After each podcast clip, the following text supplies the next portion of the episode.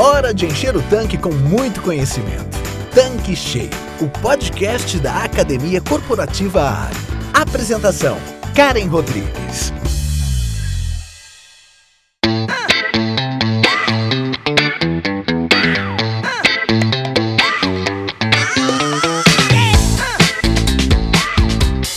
Olá, seja bem-vindo, seja bem-vinda aqui no nosso canal Tanque Cheio. Eu sou a Karen Rodrigues, a head da Academia Corporativa Ali. Ter um negócio com alto desempenho e elevada rentabilidade sempre foi o desejo da grande maioria dos empreendedores. Mas como alcançar esses objetivos? E foi pensando nisso que eu convidei o João Stringini para conversarmos sobre esse assunto os sete princípios da alta performance no varejo, principalmente quando se trata de lojas de conveniência. Eu creio que será uma verdadeira aula para tratar os principais aspectos comportamentais que podem elevar o patamar do negócio do revendedor, do nosso licenciado, do nosso franqueado rumo à excelência operacional. Mas quem é o João, nosso convidado especial? O João Stringini é mestre em administração estratégica e marketing, CEO da Stringini Varejo Inteligente, consultoria especializada em gestão da execução no varejo. Então, pessoal, estou aqui com quem conhece muito do assunto. João, muito obrigada por aceitar o nosso convite e seja muito bem-vindo a essa bancada do Tanque Cheio. Tchê, obrigado pelo convite para estar aqui com vocês hoje. Muito lisonjeado de participar do Tanque Cheio, né? Aqui do projeto da Rede Ali. O meu nome é João, eu faço parte da equipe da Stringini Varejo Inteligente. Somos especializados em gestão de execução de loja, ou seja, aquilo que o nosso franqueado, aquilo que o nosso dono de posto quiser que aconteça no seu site, a gente consegue fazer acontecer. Isso é muito fruto da nossa experiência. Então, mais do que trabalhar com consultoria e ter conhecimento de execução de loja, de sortimento de produtos, de programação, nós trabalhamos há mais de 20 anos especificamente em postos de combustíveis e lojas de conveniência. Então a gente conhece bastante como é que funciona uma pista, bastante como é que funciona a loja e essa execução de loja que a gente vai conversar aqui é, foi criada, hoje a gente aplica até em outros varejos, aplicamos no varejo de material de construção, aplicamos no varejo farma, mas ele foi desenvolvido dentro de sites de postos de combustíveis, especificamente na pista e na loja de conveniência. Então essa alta performance que nós vamos bater um papo aqui, vamos conversar, ela foi desenvolvida, criada neste ambiente. Tem muita aderência com o dia a dia dos nossos postos. Então, João, bora começar o nosso conteúdo, né? Desde o começo, falando já dos sete princípios da alta performance. Conta pra gente o que são esses princípios. Tá, cara, então os, os, esses sete princípios que a gente trabalha hoje, eles poderiam ter sido dez, poderiam ter sido cinco, mas ao longo do tempo nós fomos trabalhando e identificamos sete.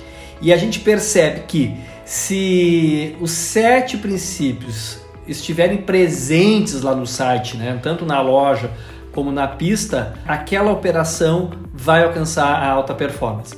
As ferramentas que ela vai utilizar, as metodologias, os recursos, isso são independentes, não são tão importantes. O mais importante são estes sete princípios sendo praticados naquela operação, junto daquela equipe, daqueles colaboradores, o, o, o gerente e os seus colaboradores. E eles estão relacionados ao comportamento das pessoas que estão lá, não só do revendedor, do gerente, mas também de todos os, os, colaboradores, seja o atendente de pista, seja o caixa, seja o atendente de loja, seja o lubrificador.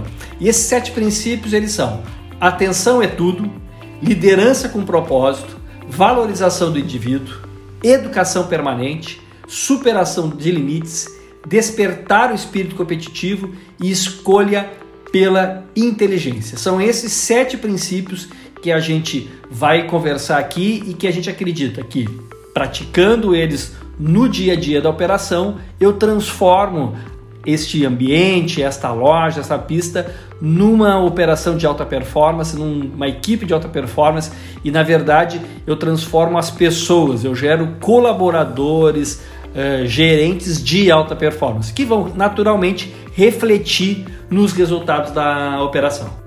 Bom, você já comentou quais são os princípios, mas o que é exatamente cada um deles? Olha, Karen, o negócio é o seguinte: cada um desses princípios dá para fazer sozinho um, um podcast, escrever um livro. A gente resumiu eles e a gente vai tentar aqui bater um papo sobre cada um deles então. E o pessoal que está ouvindo, presta atenção, dá uma segurada no áudio, volta para poder ir absorvendo aí as ideias e as contribuições que a gente tem para ti no dia de hoje. A gente já falou lá o sete, não vamos repetir, mas o primeiro que a gente trabalha é atenção é tudo. Monitorar para executar, medir, corrigir. Ele é o primeiro princípio, não é por acaso, porque ele para nós ele é o pilar de uma execução de alta performance. Tudo dentro da operação merece atenção, merece cuidado. E se eu conseguir dar atenção a tudo, eu vou transformar os meus resultados, tá? A atenção ela é absolutamente transformadora. E vocês que estão nos ouvindo, vocês devem ter observado no mercado toda uma onda relacionada, por exemplo, à meditação, mindfulness, que é o que? Para transformar o comportamento das pessoas. Aquelas pessoas que te, querem ter uma vida uh, melhor, querem alcançar novos resultados, querem alcançar o sucesso, elas devem prestar atenção no seu, na sua forma de se comportar, deve prestar atenção na sua respiração, prestar atenção nos seus pensamentos, prestar atenção nas palavras que usa e elas vão então, a partir desta atenção, começam a transformar a sua forma de agir e, por conseguinte, os seus resultados. E é esta mesma atenção que nós queremos aplicada no dia a dia do posto e da loja todos os meus processos eu preciso dar atenção. Todas as atividades das pessoas eu preciso dar atenção. O que, que é usual? Nós definimos os processos, treinamos as equipes e esperamos que isso se repita uh, regularmente e corretamente. Eu defino o padrão de, de trabalho, uh, eu defino as atividades do caixa, eu defino as atividades de toda a operação. Às vezes eu até registro isso no manual, mas eu deixo de me certificar se elas estão sendo executadas, eu não dou atenção. E como eu não dou atenção, elas não são executadas e mais do que isso, além de não serem executadas, elas não melhoram, elas ficam numa eterna repetição. Por isso que a gente diz então, atenção é tudo. Monitorar para executar, medir para corrigir. Se você quer que as coisas sejam feitas na sua unidade, que as atividades lá, a beleza da pista, a arrumação dos produtos, a arrumação dos produtos na área de lubrificação, os produtos dentro de loja, para que não tenha ruptura de produtos, eu preciso sistematicamente estar verificando, ou seja, dando atenção se isso está sendo feito ou não.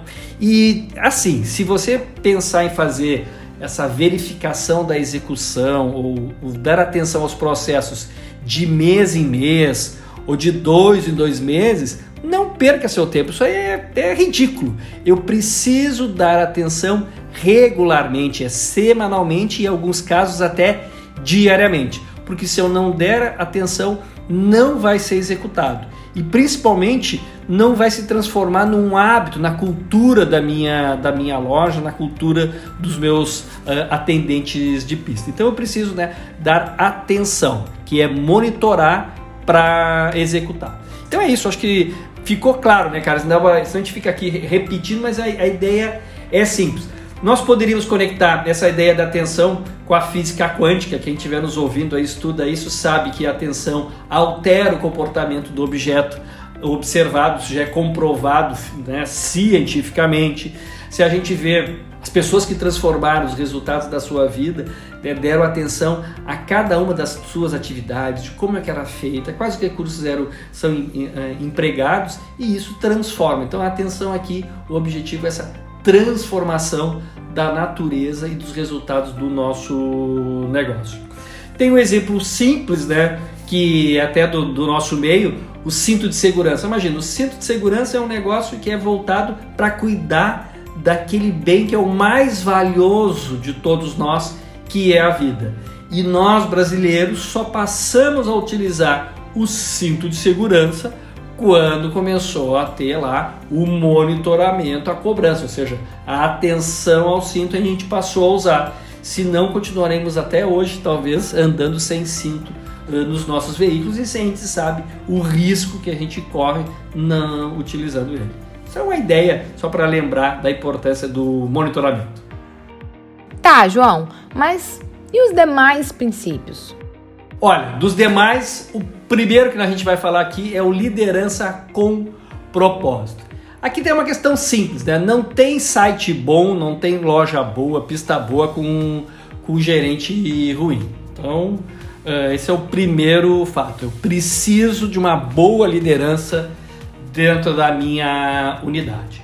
E liderança com propósito é o seguinte: as equipes deixam de fazer ou fazem as coisas porque o líder fez ou deixou de fazer algo. Então as equipes elas expressam de alguma maneira muito do comportamento do seu líder. Se o líder comporta-se corretamente, essa equipe vai comportar-se corretamente. Então, liderança com propósito é aquela pessoa que consegue é, olhar para além das tarefas e objetivos da unidade. Porque se eu me focar só nas tarefas e nos objetivos da unidade, isso é uma visão muito pobre do, do comportamento humano, isso é uma visão muito pobre sobre a, uma, uma, operação onde o principal motor são as pessoas. Eu preciso entender que as pessoas devem atingir resultados, cumprir alguns processos, mas se entender muito mais do que isso, que há uma pessoa ali que tem vida fora do posto, que tem sonhos, que tem expectativas, que tem um desejo de se transformar e ser alguém bacana, alguém de sucesso. É muito importante que o, o gerente da unidade, o líder da unidade, consiga ver para além de objetivos, processos e atividades da unidade. Porque se ele consegue olhar para além disto, ele consegue desenvolver as pessoas para além do dia a dia. E então eu vou conseguir fazer todos crescerem. Né? Se todos crescem, se o meu caixa se transforma numa pessoa melhor, se o meu atendente se transforma numa pessoa melhor, se o meu uh, lubrificador se transforma numa pessoa melhor, com certeza a minha unidade vai se transformar numa operação melhor, com resultados melhores, mais qualificados, gerando, vamos chamar assim, um ganha-ganha para todos. Por isso que é importante essa liderança com propósito, ou seja, o propósito que é o desenvolvimento seu, o desenvolvimento dos seus colaboradores e que vai, por conseguinte, desenvolver a sua operação. O uso desse princípio diariamente promove fortemente a conexão da minha equipe, dos meus colaboradores com o sucesso do nosso negócio. Ok, João, eu queria que você falasse agora um pouquinho mais sobre o princípio da valorização do indivíduo. Valorização do indivíduo. Então, uma, uma questão importante, cara, da gente diferenciar aqui da valorização do indivíduo é o que, que é valorização do indivíduo. Do dia a dia, o pessoal acha que é, é ser educado, tratar bem, criar um ambiente agradável para as pessoas, levar algum benefício. Então, a gente acredita que com isso a gente está valorizando o indivíduo. Claro que todos esses temas relacionados a proporcionar conveniência, ser educado, levar alguma coisa boa às pessoas, ah, valoriza as pessoas. Agora, o que nós queremos chamar a atenção aqui de valorização do indivíduo é a valorização do individual, né? do indivisível. Cada colaborador nosso ele é único. Ele é único no seu jeito de ser, no seu jeito de pensar, no seu jeito de se comportar. E nós, numa empresa, às vezes queremos com uma ideia errada de justiça, de ser correto, a gente acaba querendo tratar todo mundo de uma maneira igual. Só que nós não podemos tratar os diferentes de maneira igual. Tratar as pessoas diferentes de maneira igual, isso que é incorreto, isso é injusto. Eu preciso dar a cada um aquilo que ele precisa. Então essa é a ideia da valorização do indivíduo, é conseguir como líder dentro de uma unidade, o responsável por um grupo de pessoas, tratar cada um na sua individualidade, compreender a sua especificidade. E eu tenho que dar instrumento, eu tenho que treinar, eu tenho que capacitar o meu gerente de loja para que ele consiga fazer isso, porque isso não é simples. Eu tenho que desenvolver nele o processo de empatia, de olhar. Não precisamos nem usar essas coisas complexas, empatia, mas é assim, ele precisa falar por mês 10 minutos com cada um dos seus colaboradores e falar de coisas da vida deles. Se ele tem filhos, se os filhos estão bem na escola, se ele é casado, se como é que está com a esposa dele, se ele tem algum sonho, né, fazer uma melhoria na casa, uh, comprar um objeto. Ele tem que se interessar por aquelas coisas que são importantes para esse meu colaborador. Eu trouxe aqui alguns exemplos, mas é isso que a gente precisa, fazer o nosso, a nossa liderança, o nosso gerente se conectar com a individualidade de cada um dos nossos colaboradores. E toda vez que nós recebemos um tratamento que valoriza a nossa individualidade, nós nos sentimos valorizados, nós nos sentimos cuidados e, por conseguinte, motivados a ajudar aquela equipe e a retribuir para essa nossa liderança. Essa é a ideia da valorização do indivíduo. Então, João, eu tenho uma dúvida. Este quarto princípio de educação permanente, ele refere-se a treinamentos sistemáticos? Esse da educação permanente, cara, é, um, é, o, é o mais interessante. O que, que a gente vê, né? Tá todo mundo dizendo que ah, eu preciso que a minha equipe esteja engajada, preciso de engajamento. Às vezes o pessoal reclamando, ah, não tem comprometimento na minha equipe. Todas essas questões relacionadas a engajamento estão diretamente relacionadas com a educação. A gente diz o seguinte: educação permanente. As pessoas não se comprometem com aquilo que elas não entendem. Então, por que, que não tem engajamento? Por que, que não tem comprometimento? Provavelmente há um problema de conhecimento, há alguma dúvida, há algum sentimento de falta de informação do nosso colaborador, do nosso líder, seja de quem for dentro da operação. Se a gente observar, alguma situação de não comprometimento, pode escrever que é ali falta educação. Se as pessoas forem educadas, elas vão se comprometer com as atividades, com os resultados, com os processos da operação. E aí eu pergunto para ti, e essa pergunta vale para os nossos revendedores: de quanto e quanto tempo você treina os seus colaboradores? Pensa aí com que frequência você proporciona treinamento de atendimento, treinamento de, nos, nos, processos, treinamento no mix de produtos que oferece, treinamento no uso das ferramentas, seja na lubrificação, treinamento nas regras de execução de pista, de loja e do ambiente lá da lubrificação. Nós vamos encontrar no mercado honrosas exceções aí com treinamentos de dois e dois meses, isso aí é uma raridade, mas até tem. Depois tem lá de seis e seis meses, alguns de um em um ano. Lamento dizer que isto é absolutamente insuficiente. Quando nós vamos para a loja, com a nossa metodologia, a gente trabalha com um projeto que chama de Liga do Varejo, que é a ideia de trabalhar a linguagem de futebol. E por que, que eu estou usando esse, fazendo esse comentário? Me diga uma coisa, quem está ouvindo aí, conhece o Messi, conhece o Cristiano Ronaldo do futebol aí, conhece o, o, o Neymar. Esses caras que são os melhores do mundo, que conquistaram o que podia ser conquistado, de quanto e quanto tempo eles treinam? Ora, treinam diariamente, né, João? Todo mundo sabe, né? Eles treinam diariamente. Então agora olhem lá para nossa realidade nós temos nas nossas operações, não temos não, um conjunto de craques, nós temos profissionais que estão lá, responsáveis, trabalhando diariamente. Mas nós sabemos que eles não são craques. Agora imagine, eles não são craques e são treinados só de um, um ano, não vai ter o comprometimento aquele que a gente quer.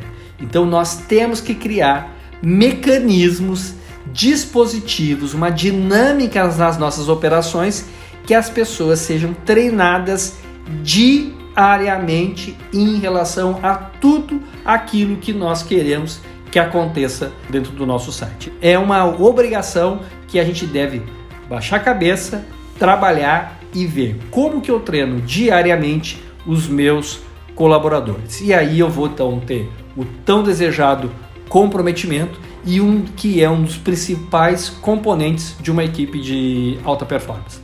Agora, como fazer isso, essa mágica, nós vamos dedicar um dia aí um podcast só para esse tema, tá bom, cara? João, o que, que você quis dizer com o princípio da superação de limites?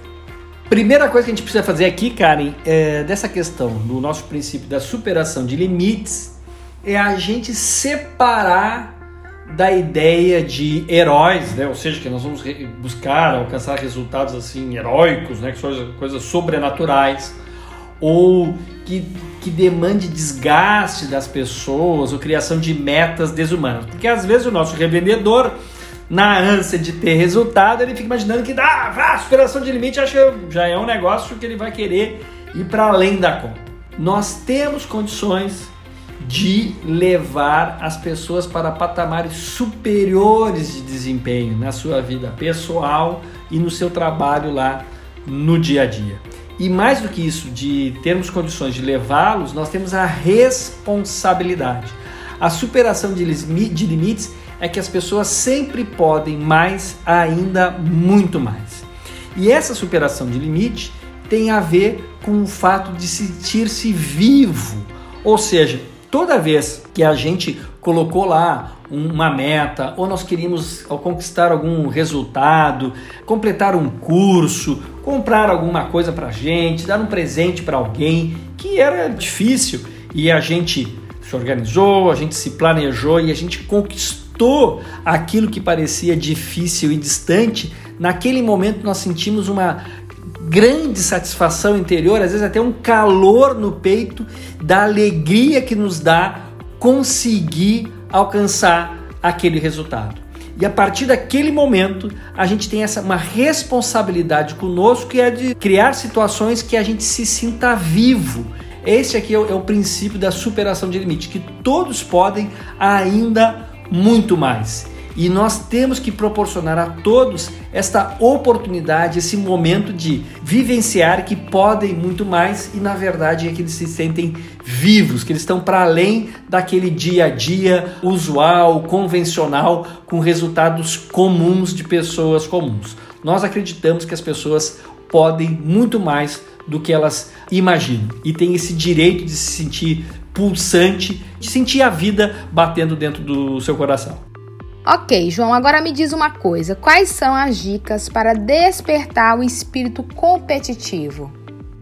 Pô, cara, hoje é para dar, a gente para dar definição dos princípios, né? Não as dicas para executar. As dicas nós vamos fazer outro podcast. Essa questão do espírito competitivo é o seguinte: nós sempre, quando eu digo nós sempre, é que desde que a gente desceu das árvores aí há 3 milhões de anos, Imagino que já, quando a gente estava nas árvores, a gente já, tinha, já como espécie já tinha outros, outros tantos milhões de anos, mas só de descer das árvores até chegar aqui, nesses 3 milhões de anos, nós precisamos competir pela água, precisamos competir pela alimentação, precisamos competir pelo espaço e até pelo parzinho. Então está no nosso código genético a competição. Então, despertar o espírito competitivo é levar este espírito competitivo para o lado positivo, porque ele já está em nós e nós precisamos direcioná-lo corretamente.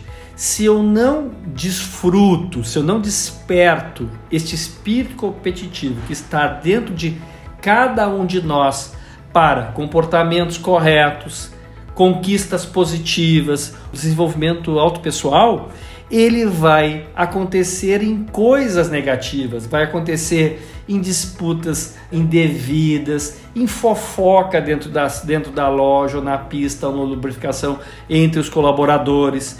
Então nós precisamos gerenciar este espírito competitivo. Por isso que a gente diz que um dos nossos princípios é despertar o espírito competitivo. A gente vai levar para o ambiente de loja através da gamificação a competição, mas para coisas positivas e bacanas que gerem é, alergia, que gerem alegria e que gerem satisfação de conquistar resultados superiores no nosso dia a dia e, por conseguinte, nas nossas operações. Esta é a ideia que está no princípio do despertar o espírito competitivo.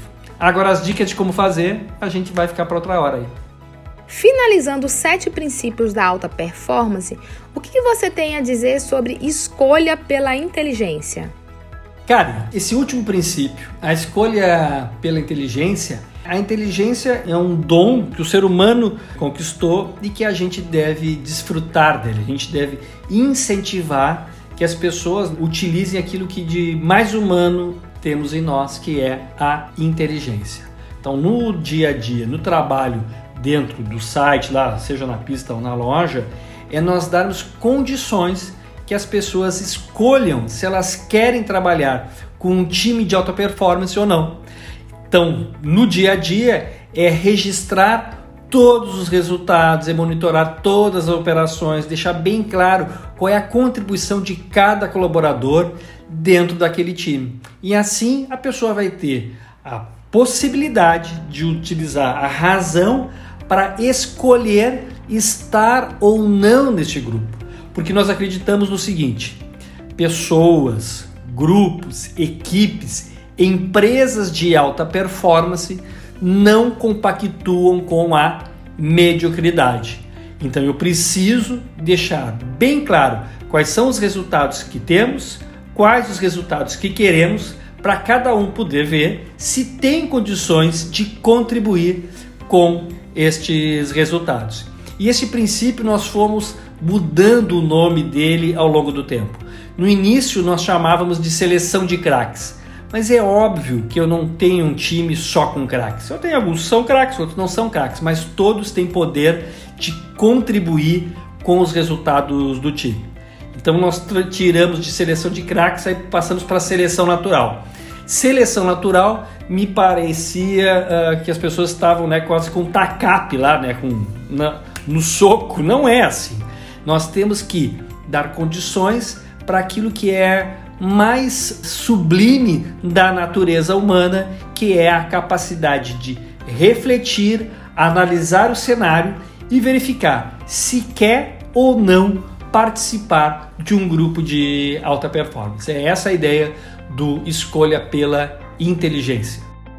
Bom, João, a gente está chegando ao final. Infelizmente, o papo está muito bacana, mas eu queria que você finalizasse para a gente dizendo quais são as dicas para as nossas equipes desenvolver os sete princípios da alta performance. A dica aqui é tranquilidade e rigor e método. Tranquilidade pelo que nós não vamos conseguir implantar incorporar às nossas equipes todos esses princípios de maneira uniforme. Nós vamos talvez começar com a educação permanente, vamos avançar bem nele, depois a gente trabalha mais a liderança com propósito, depois atenção é tudo, eles não vão se desenvolver de maneira linear. Eu tenho que ter essa tranquilidade. Agora, precisa rigor e método. Isso não é feito por qualquer um, isso não é feito da noite para o dia, tem que ser executado de uma maneira profissional, de uma maneira regular. Né? Tem que haver uma, vamos chamar, uma inteligência para que isso se materialize e se incorpore no dia a dia das nossas operações. A gente vai ter um outro dia aí que nós vamos conversar sobre os pilares, né? Que aí é a parte objetiva da aplicação dos princípios. Os princípios eles falam dos comportamentos que nós precisamos desenvolver junto dos nossos colaboradores, ou seja, qual é o, mindset que nós queremos aplicado em todas as tarefas, qual é a maneira que eles têm que perceber e ver o seu dia a dia. E pode variar de uma empresa para outra de como aplica. Então a aplicação dos sete princípios precisa ser feita com rigor e método, ou seja, precisa de um profissional interno da empresa ou de fora para verificar se os sete princípios estão sendo praticados, se eu consigo executá-los no dia a dia da loja, relacionado aos processos, relacionados aos, às regras do meu, do meu negócio, a operação do meu negócio. Se eu conseguir trazer esses sete princípios, para dentro do meu dia a dia, com certeza vai se transformar numa operação de alta performance. E quem registrou aqui todos os sete princípios, ou volta lá para o início do podcast, põe cada um deles, põe os sete numa folhinha e vê em qual deles que está conseguindo praticar na sua empresa. Aqueles que não está praticando, começa a trabalhá-los de alguma maneira e vai gerando um equilíbrio de maneira que os sete ocorram. Se o nosso revendedor aplicar esses sete princípios, com certeza vai transformar a sua operação numa operação de alta performance. Ouviu aí, né, gente? Então, reflitam como estão as nossas equipes. É muito importante todos esses princípios que o João deixou aqui para a gente.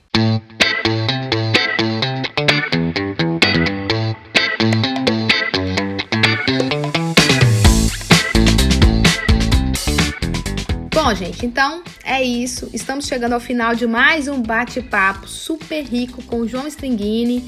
João, muito obrigada pela sua participação aqui no Tanque Cheio, né? Sua primeira participação de muitas que virão. Obrigada por compartilhar com a gente, com os nossos revendedores aí os seus conhecimentos. Foi muito bacana mesmo, tá? Você enriqueceu a nossa bancada e valeu demais por este conteúdo. Karen, muito obrigado pela oportunidade de estar aqui contigo. Sempre que precisares, pode nos convidar, que será um prazer estar aqui contigo, com os nossos revendedores aí da Rede A, tá bom? Grande abraço, até mais. Então é isso, pessoal. Por hoje é só. Obrigada pela sua audiência e a gente se encontra na próxima semana. Tchau, tchau. Você acabou de ouvir Tanque Cheio, o podcast da Academia Corporativa Ali. Quer encher seu tanque com ainda mais conhecimento? Faça parte do canal do Telegram da Academia Corporativa Ali e receba conteúdos diários relacionados à gestão do seu posto de serviços. Para entrar, basta clicar no endereço que está na descrição deste episódio. E para você que é revendedor Ali, acesse agora o portal da Academia Corporativa. Nele você encontra dezenas de webséries e cursos exclusivos sobre os mais diversos temas para você e toda a sua equipe. Tá esperando o quê? Não fique de fora!